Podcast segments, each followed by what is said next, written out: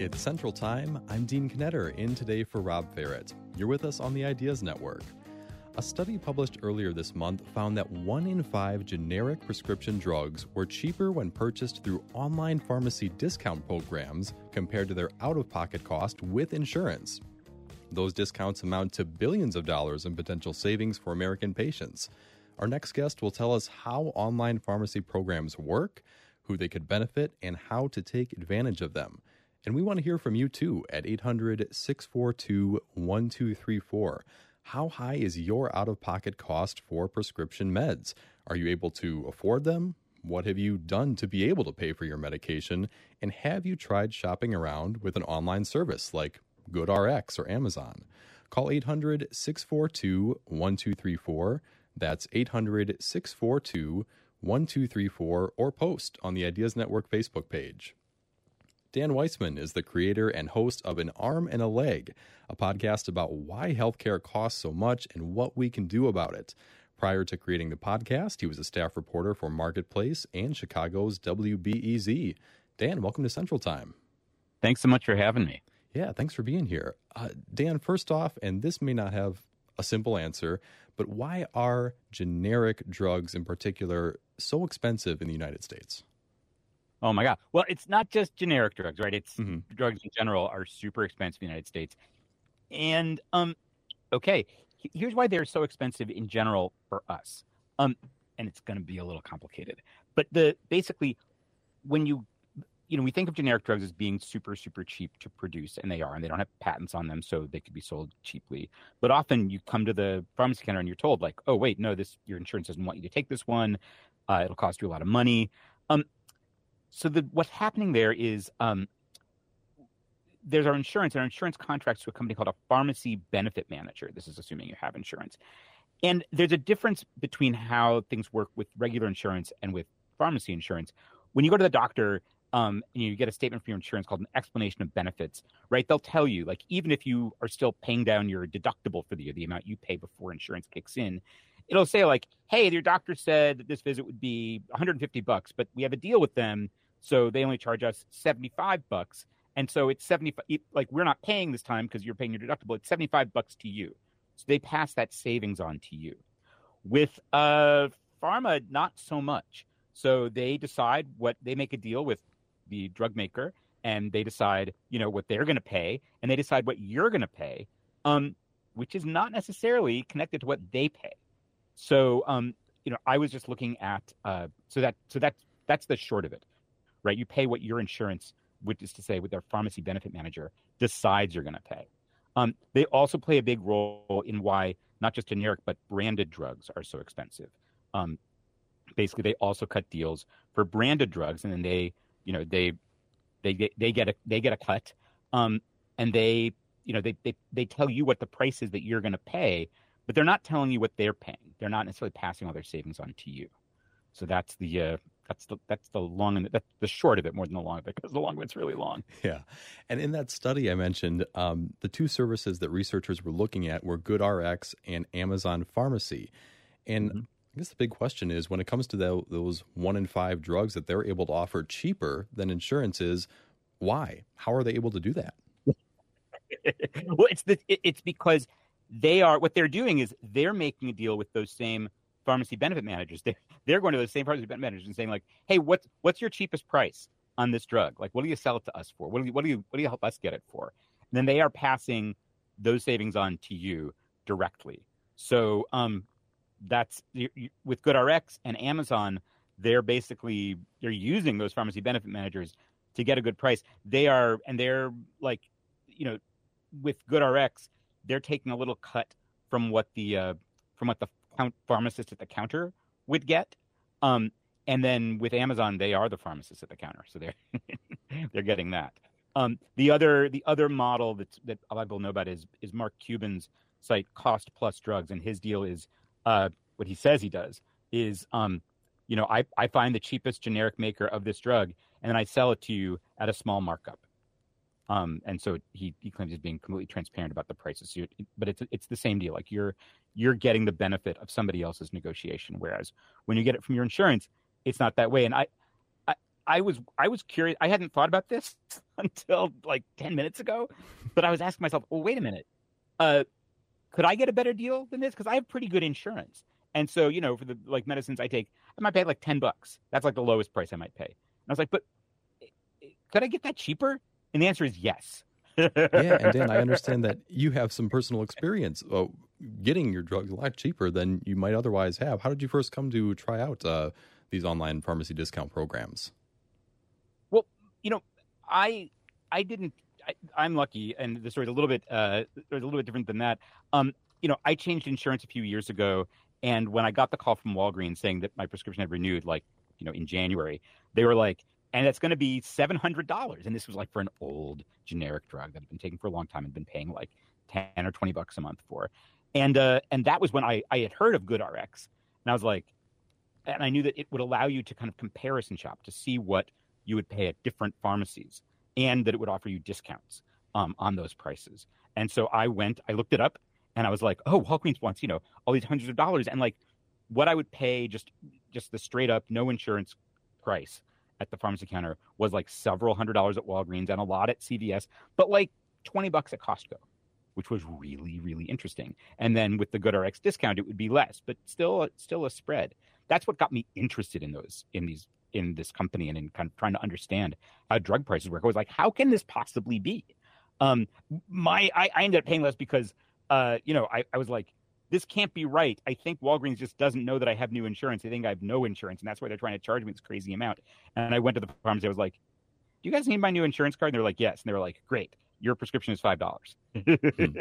So that was my that was my story. But it got me it got me interested. That's how I came. I mean, I had been doing this show for a few months at that point, and I had thought I knew how I what I knew about drug prices was it was really complicated, and these entities called pharmacy benefit managers. I was like, I, I am really going to have to wait until I'm a lot smarter to, to understand that. But once I had that experience, I was like, I need to understand this now. Like this is too weird.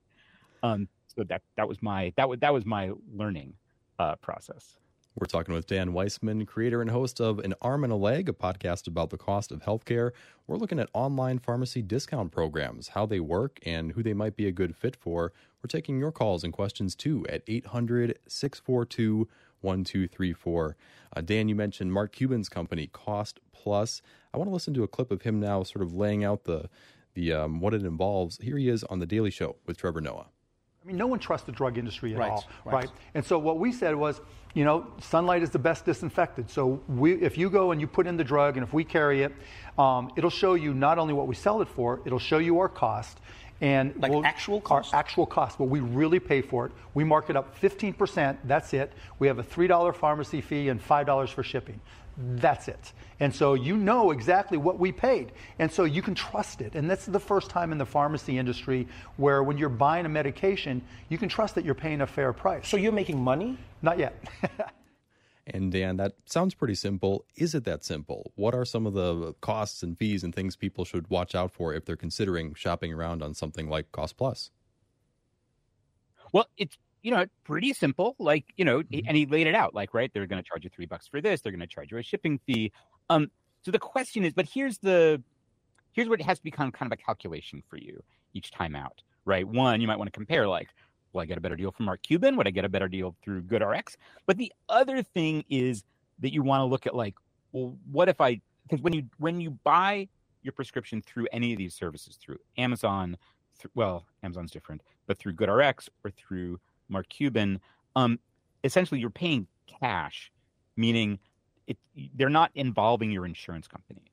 So if you've got a deductible, an amount that you're supposed to pay before your insurance kicks in to cover anything, then you kind of have to look at well basically what's your relationship with it right? A lot of people have deductibles in the thousands of dollars and the and the amount you might pay for medication like might be i don't know i mean just really really varies but unless you've got i mean but you know some people have have take take medications that cost thousands and thousands of dollars a year in which case you're thinking about like well okay I, i'm waiting i'm paying some i'm paying uh, waiting for that deductible to kick in and, and so insurance can carry me through the rest of the year. But for a lot of people, if you're like, well, I take this thing for my cholesterol, I take this thing for low blood pressure, whatever, um, you know, or I need I need this medication for a couple months, but it's not going to get near those thousands of dollars. I'm not worried about that. then you know, then it make, might make more sense to see if you can get a better deal. I just looked it up. I was like, oh, this drug that I take that I pay ten dollars a month for, Mark Cuban seems to be saying he'll sell it to me for six. Like I got to look at like the shipping and the and their three dollar pharmacy fee. Maybe it comes up to ten anyway. But I'm like, that's uh, that's very that's darned interesting, right? Um, so that's the that because I don't I, am not going to come near my deductible um with the medicines that I'm taking. Sure. So it sounds like if you have that high deductible that you might not in a normal year come close to reaching, an online pharmacy program might be a good idea. Yeah, I mean, you know, and sadly, you know, it's so terrible. Everybody's there's no like there's no one thing that works for everybody. Mm-hmm. Um, you know, it depends what medicine you take and whether your insurance, which is to say their pharmacy benefit manager, has decided that that is a, a medicine that they will provide to you at a decent price, um, and what your deductible is, and what is available on the market through things like GoodRx or Amazon or Mark Cuban's Cost Plus. With Amazon, they will you kind of have the option of working with your insurance through them. So that's you know yet another yet another essentially you're kind of like mapping out scenarios everywhere you go, um, which is a total pain in the butt. Like it should like why should why should I have to do all this homework? Um, I mean, I can shop for you know a can of tuna by just like looking at the prices on the shelf. Why do I have to open up a spreadsheet and a bunch of tabs in my browser and make a couple phone calls to find out where I can get, you know, if I'm going to get ripped off on this medication I need. We'll talk more about that homework in just a minute. Dan Weissmann is our guest right now, creator and host of An Arm and a Leg, a podcast about the cost of healthcare. We're looking at online discount pharmacies and how they might be able to save you money on some drugs. And you can join in at 800 642 1234. Have you used one of these online programs like GoodRx or Amazon or Cost Plus? Have they saved you money? Or have you had bad experiences with them? And what questions do you have for Dan about how they work and why? Call 800 642 1234. That's 800 642 1234 or post on the Ideas Network Facebook page. We'll continue the conversation coming up on Central Time. You're listening to Central Time on the Ideas Network. I'm Dean Knetter. Right now, we're picking up the conversation with Dan Weissmann, creator and host of An Arm and a Leg, a podcast about why healthcare costs so much. We're talking about online pharmacy discount programs, how they work, and whether you could save money using them. We're also taking your calls at 800 642 1234. And let's go to the phones right now. Nancy is with us in Milwaukee. Hi, Nancy. Hello. Hello. My com- my question has to do with a drug that has to be put into your arm in the form of a drip.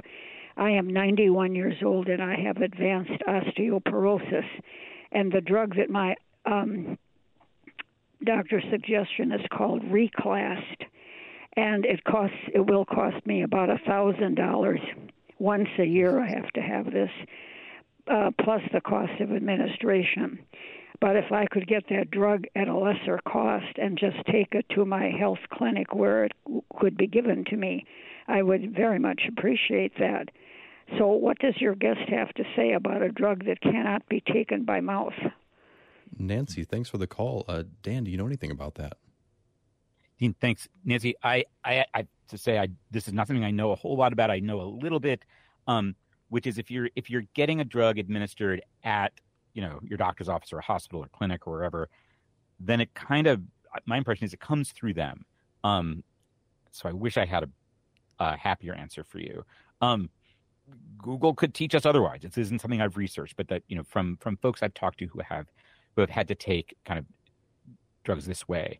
Um, it I my understanding is yeah you get it you get it through the provider. So um, I'm sorry I don't have better news for you there.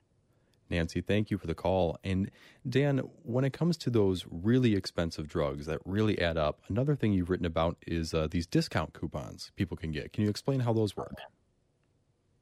how much time do we have? Well, um, we have a it's few a minutes. Four step, yeah, right. Well, okay. It's a four step process. Like, so the super expensive drugs, right? Often, sometimes they're called specialty drugs. Drugs that can cost like, you know, thousands of dollars a month. Um, that's like the sticker price on them.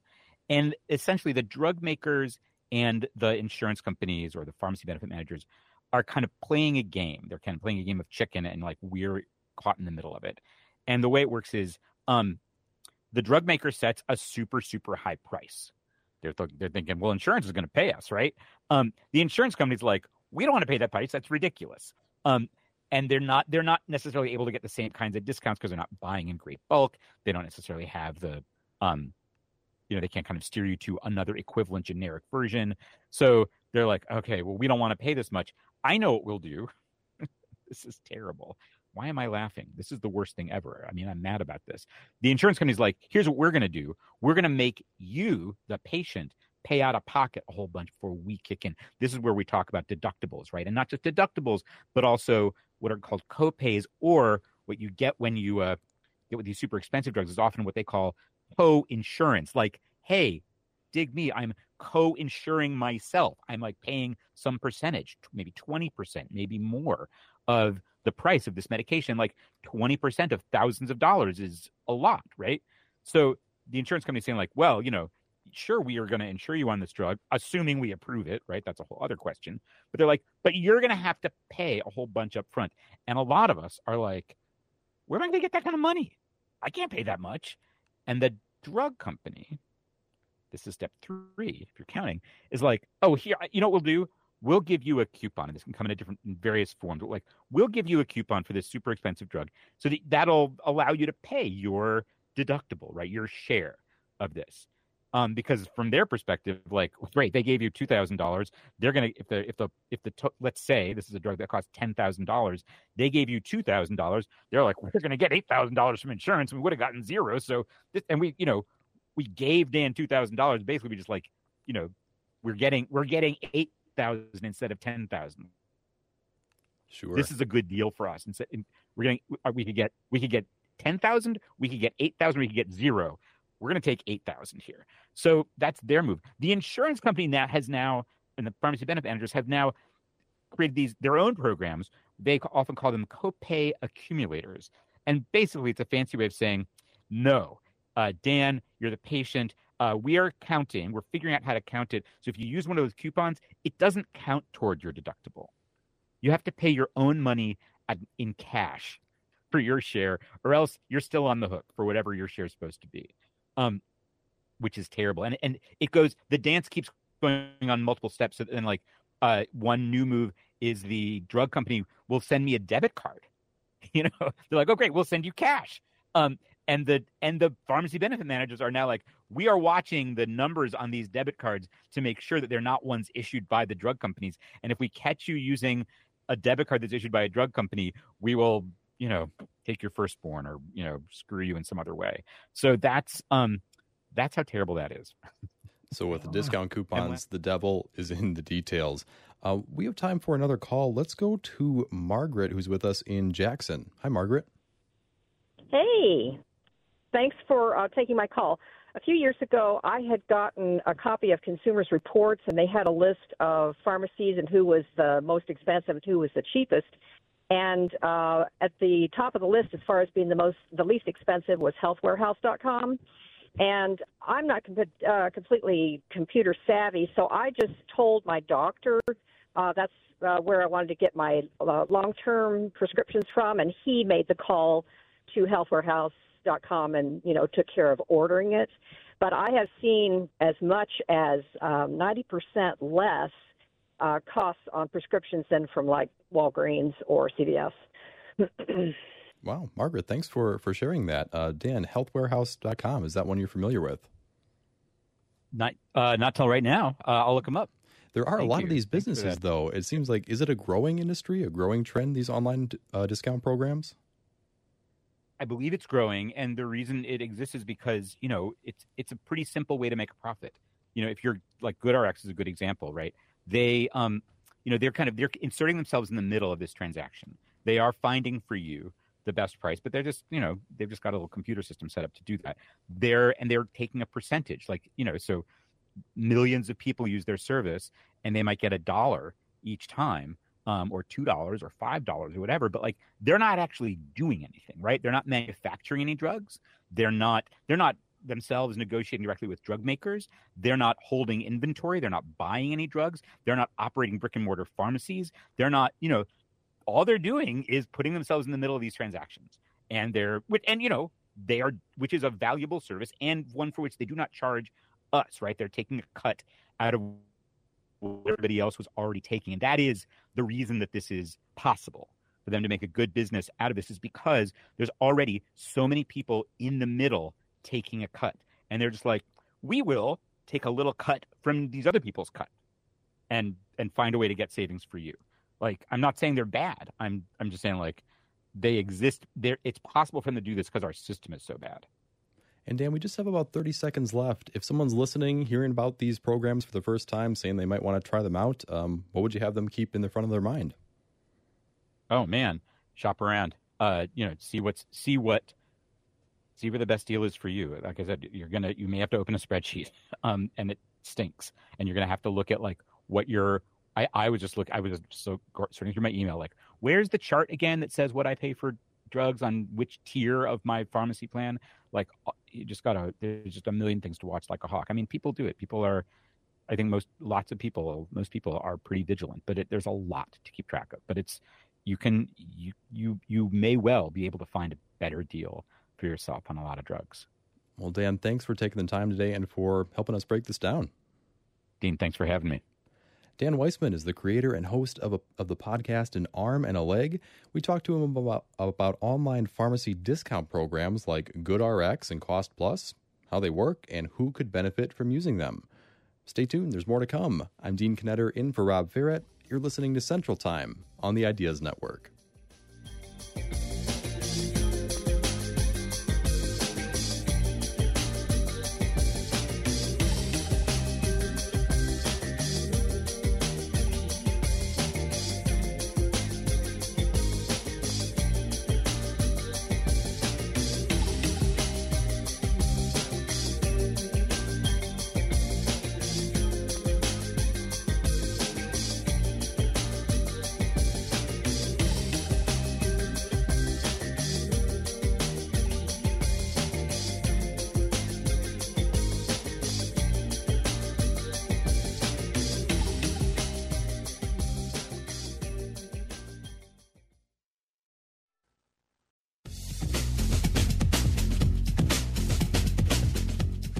Central Time. I'm Dean Knetter in today for Rob Ferrett.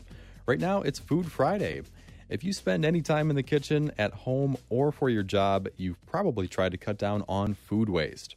But using up certain ingredients before they go bad is not always easy.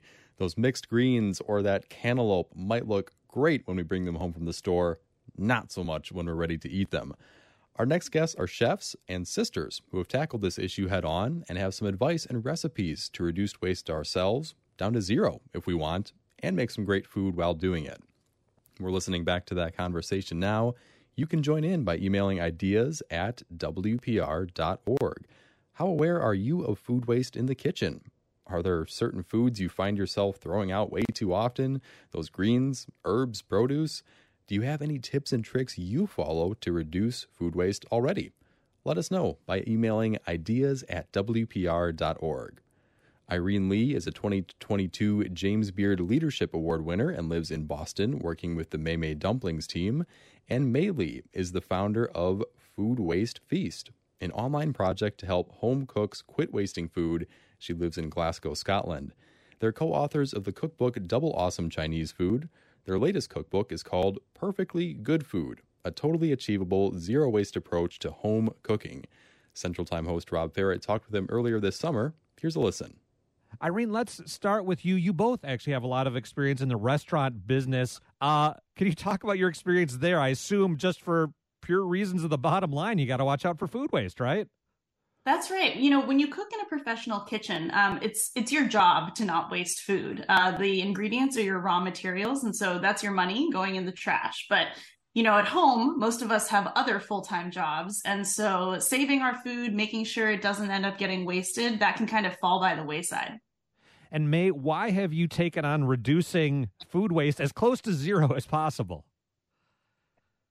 So, when I wrote our first cookbook, I kind of realized how a lot of recipes make it difficult for for home cooks to use up what they have. Um, they might ask you to go out and buy some new ingredients, and you might pick up something like a you need a tablespoon of parsley. So you head out and you buy a whole bunch, and then you don't know what to do with that parsley. You've got a bunch minus one tablespoon of parsley. So how do you use up the rest of those things? I wanted to figure out a way for home cooks to be as efficient as possible and um, stop putting so much food waste in the landfill. As it sounds like your previous guest mentioned, um, food waste in the landfill creates methane, which is a really potent greenhouse gas, and it's it's really bad for the environment. And also all of that. Uh, the raw materials and the natural resources that go into producing that food, all that gets wasted when your food goes into the trash. All right, one of the ideas in the book, I don't know who uh, gets credit for this one. I is like I can't believe I never thought of this. The "Eat Me First box. Uh, where did that come from? That's definitely an Irene one. I'll let her take that. Sure. So when we first got into our restaurant and we had a walk-in refrigerator, um, we knew that we had to do an even better job keeping track of all of our ingredients. In a walk-in, stuff can get lost really easily. So we decided to designate an eat me first box. Um, you could also call that use first uh, if you were in a restaurant. And that's where we put anything that is high priority to get rid of or use up. So it might be something that's nearing its best by date. It might be like half a tomato um, or a, a, slice of lemon, sort of the odds and ends that if you don't pay attention to them, they might get lost uh, and end up getting wasted. So we love implementing that at home. Um, I definitely have had moments where there are several moldy half lemons in the back corners of my refrigerator. So if we can do a better job keeping track of what needs to go, what needs to be prioritized, keeping that box at eye level, making sure it's labeled. Don't let that migrate to the back of the fridge. Um, that can help a lot. And Mei, one key to the book uh, when we're talking about uh, produce, our fruits and vegetables, is okay. This doesn't look so beautiful that I just want to eat this raw right out of the fridge, but that doesn't mean it's dead yet, right? Uh, could you talk about trying to find ways for that in between produce? That is totally true. So there might be a fruit that's not perfect to eat raw, but you could make that into jam, or you could cook it into a cake, or you could blend it into a smoothie.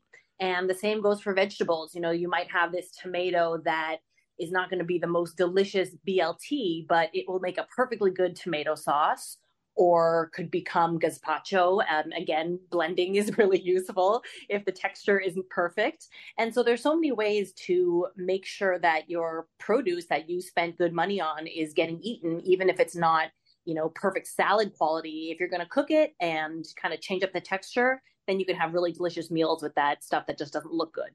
We're talking to Mei Li and Irene Li about their new book. It's called Perfectly Good Food, a totally achievable zero waste approach to home cooking. You can join this Food Friday conversation. Have you found ways to cut back on food waste, or is there something that always gets you? Join in at 800 642 1234. That's 800 642 1234. Irene, a big part of the book is uh, hero recipes, these recipes that are flexible uh, and they can work in a bunch of our different kinds of food that will otherwise go to waste. Can you talk about the philosophy be- be- behind these hero recipes? Yeah, we like to call them hero recipes. I call them superhero recipes because they help you rescue food, um, all your odds and ends that you might not have a home for.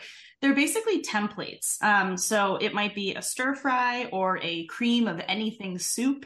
Um, and if you understand generally how the recipe works, you can modify it to accommodate any number of ingredients. So maybe you had a delicious cheese and charcuterie board last night, and now you have half an ounce of five different cheeses. um, how are you going to use those? Well, you could look at um, a frittata or a soup or a fondue. These ideas are all about helping the home cook practice being flexible um, and just trying out whatever they happen to have on hand. And we always like to say if the recipe doesn't come out so great, you just eat the evidence and you move on.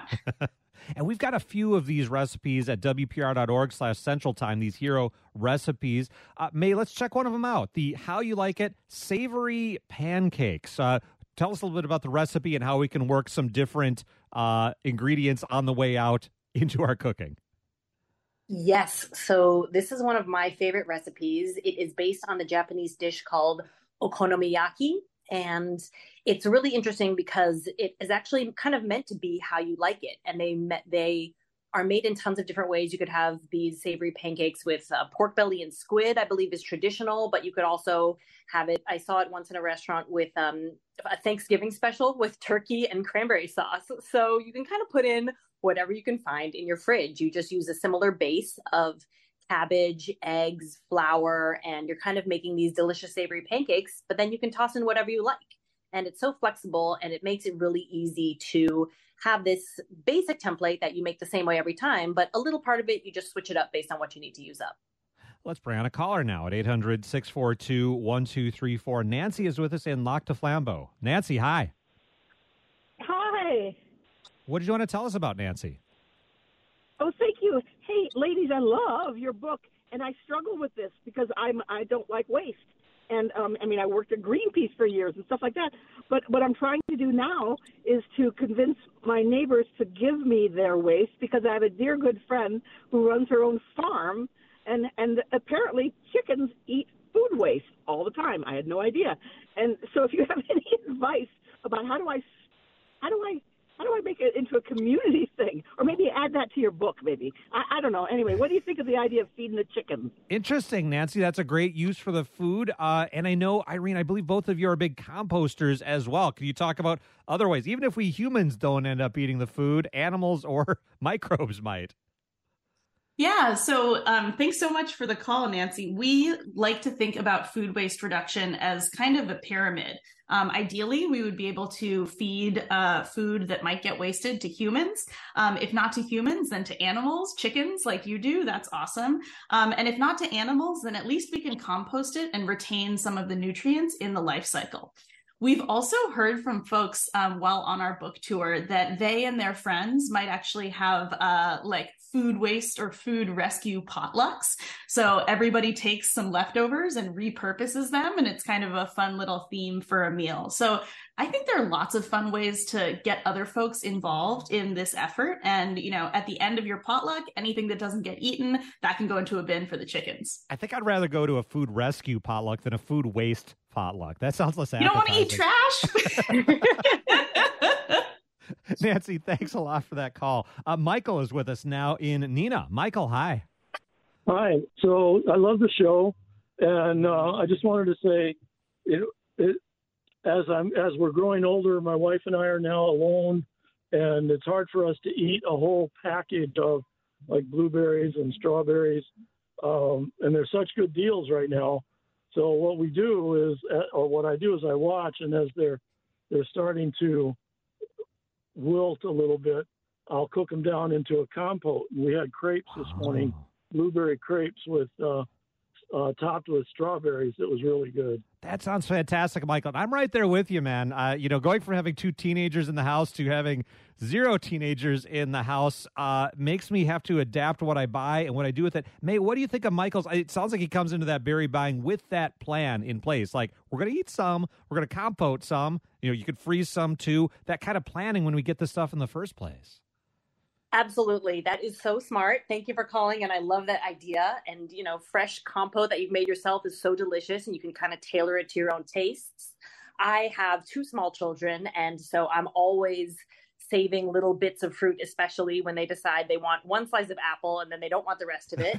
and so I put all those little extra bits of fruit into a bag in my freezer. It's called the smoothie bag. And then when they want a smoothie, I will just pop all those little bits of frozen fruit into the blender, blend it up with whatever kind of juice I have or yogurt or ice cream, and then they drink it as a smoothie. And I have also been known to, when they don't finish their smoothie, I will pour the smoothie into a popsicle mold and then feed it to them as a popsicle. So I am making sure that they are eating that expensive fruit that I've bought for them. Michael, thanks a lot for that call. We're talking to Irene and Mei Li about their latest cookbook on Food Friday. The book is called Perfectly Good Food, a totally, totally achievable zero waste approach to home cooking. I had a plan when my kids were little and they didn't uh, finish their food. It was called Dad Finishes Their Food. It had some uh, non sustainable long term consequences. I'll say that. Hey, you could join in with your thoughts on food waste at 800 642 1234. Is there something you always have trouble finishing up? You need some inspiration, or have you found solutions you want to share? Join in at 800 642 1234 or post on the Ideas Network Facebook page. We'll pick up the conversation, maybe hear from you coming up on Central Time. It's Central Time. I'm Rob Ferrett. We're picking up our Food Friday talk with sisters and co authors Irene and Mei Li about their new cookbook. It's called Perfectly Good Food, a totally achievable, zero waste approach to home cooking. You can join in at 800 642 1234 and find a couple recipes from our guests at uh, WPR.org slash Central Time. Let's go back to your calls at 800 642 1234. Amy is with us in Weston. Amy, hi. Hi, I love this topic. I just want to say that that's how I sort of do my shopping list now. I'll go into the Pick 'n Save the Kroger. I'll go into the produce area where they bundle up things for 99 cents. And I'm like, okay, I guess I'm going to make baba ganoush with two eggplants for 99 cents. It's such a good deal. Otherwise, I know that would go in the trash. There's never a brown banana that goes in the trash here. It goes in the freezer. It can become part of a smoothie. There's just so many creative things that you can do without it going into the trash can. Amy, thanks a lot for sharing both of those ideas. Irene, first of all, her idea she uh, she looks for that produce that's going bad. They're selling off cheap, and uh, comes up with a plan based on that. Uh, what do you think of that philosophy? I love that. It sounds like Amy's a real pro. And part of what we want to do with the book is encourage people to experiment, um, to be empowered to try out something that maybe they've never tried before if they're inspired by what they see at the farmer's market or the grocery store. And the good news is that it also can be really budget friendly. So if you're able to buy seconds or B grade, you can make your dollar go a lot further. Thanks for that call, Amy. And Mei, uh, she also mentioned those bananas. Now she'll freeze those bananas going off and use them as smoothies or in smoothies, which I also do. Also, coincidentally, one of the recipes you shared with us is the accidental best banana bread. Can you talk about your your banana bread?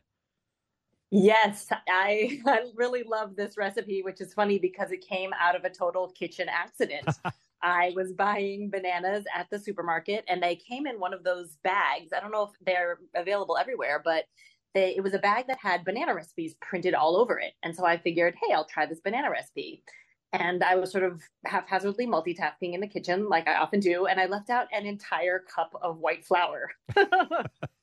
which was like half the flour in the recipe. Mm-hmm. And it turned out to be the best banana bread I've ever had. And I think it's, you know, it really brings out the banana flavor. It's not as bready, it's more like this kind of gooey banana cake. And uh, I, I think it's fantastic. And um, it came out of a total accident. So, you know, back to the experimenting in the kitchen is sometimes not following a recipe perfectly can lead to some fun new surprises.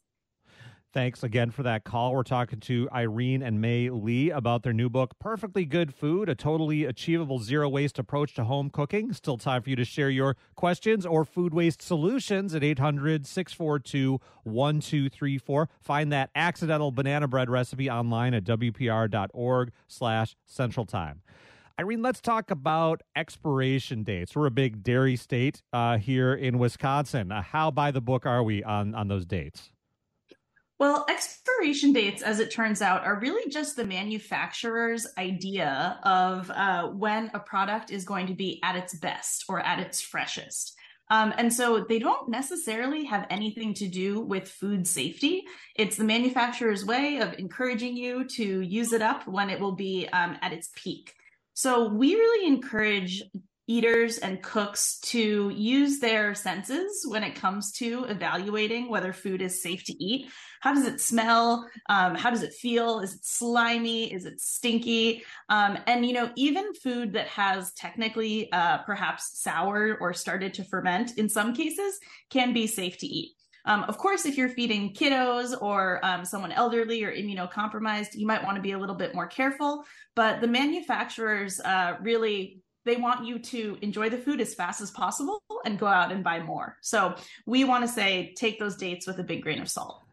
And Mei, can you talk about uh, using that freezer as our, our caller did with her bananas? Any advice on what to freeze, how to freeze it?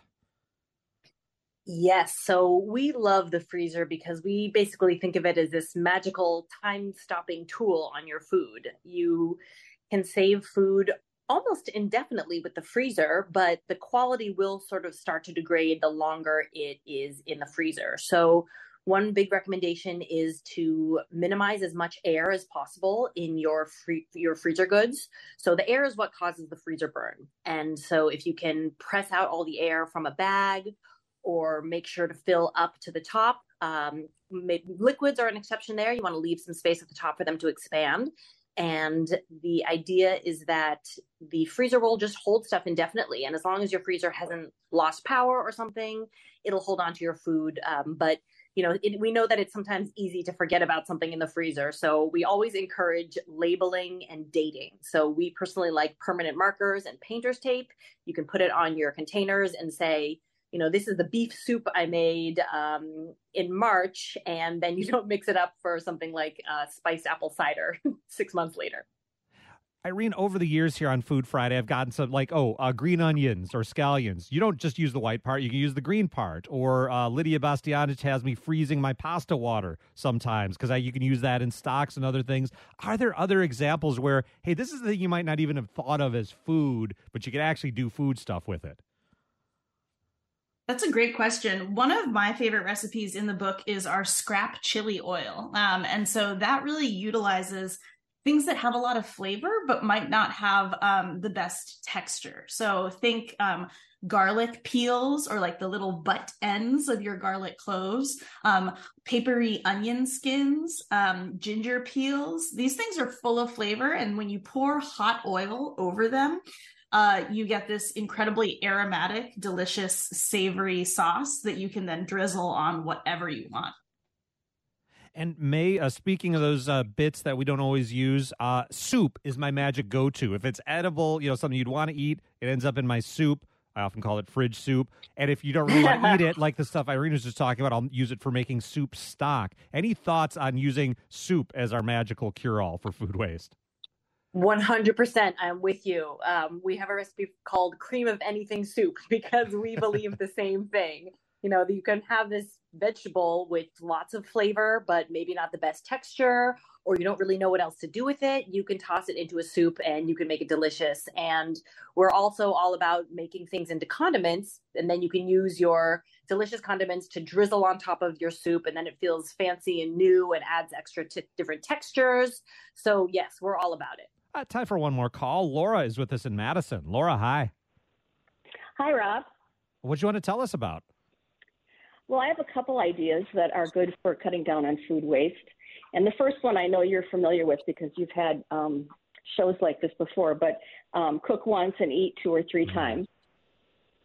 And then my, my second idea is um, so when I make a meal and I have leftovers, I portion everything out right away after the meal for lunch size portions, and I put them in glass or clear plastic in the refrigerator so that my kids aren't standing in front of the refrigerator wondering what's in there because they can see it. Laura, thanks a lot for those ideas. The planning there, Irene, is the key. I think. Like I know she knows she's making it for this meal and the next meal, or for signal servings for her kids. Uh, leave us with some thoughts on on that kind of meal planning to help avoid food waste. Yeah, I love that approach. And I think another really important thing is uh, glass or clear plastic. Um, when things are out of sight, they end up out of mind. And that's how I think a lot of food ends up getting forgotten about in the fridge. Laura, thanks for that call. And Irene and Mei, thank you both so much for joining us today. Thank you for having us. Thank you. Mei and Irene Li are co authors of the new cookbook we've been talking about. It's called Perfectly Good Food, a totally achievable, zero waste approach to home cooking. You can keep sharing your ideas on how to beat food waste, avoid food waste online. Go to the Ideas Network Facebook page or email ideas at WPR.org. And then check out a few recipes, hero recipes from Irene and Mei. You can find those at WPR.org slash Central Time. We listened back to that conversation from earlier this summer. You can also visit WPR.org slash Food Friday to check out all the food related talks we've had on the show and browse recipes from our guests. And as always, we want to hear from you. What do you want us to talk about on a future edition of Food Friday? What ingredients are you excited about working with? What styles of cooking do you want to know more about? Tell us your stories, ask us your questions by emailing ideas at WPR.org. Coming up Monday on the morning show, it's the State Capitol Report. Kate Archer Kent gets us caught up on a busy week in state politics, and she'll talk with Meagan Wolfe, head of the Wisconsin Elections Commission, after the Senate voted to remove her from the job this week. As always, you'll have a chance to weigh in with questions and comments. And the leaves are starting to change colors. We'll find out how to identify trees by their leaves and where and when to see the best fall colors around Wisconsin. That and more coming up Monday morning after 7 on The Morning Show.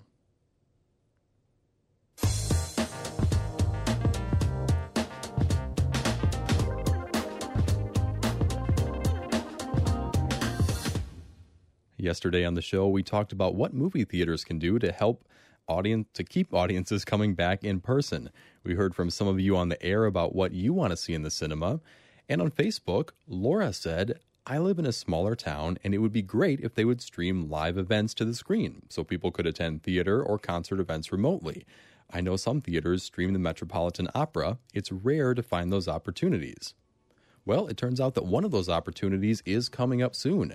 On Saturday, November 18th, Marcus Theaters are going to stream the Mets production of X, The Life and Times of Malcolm X.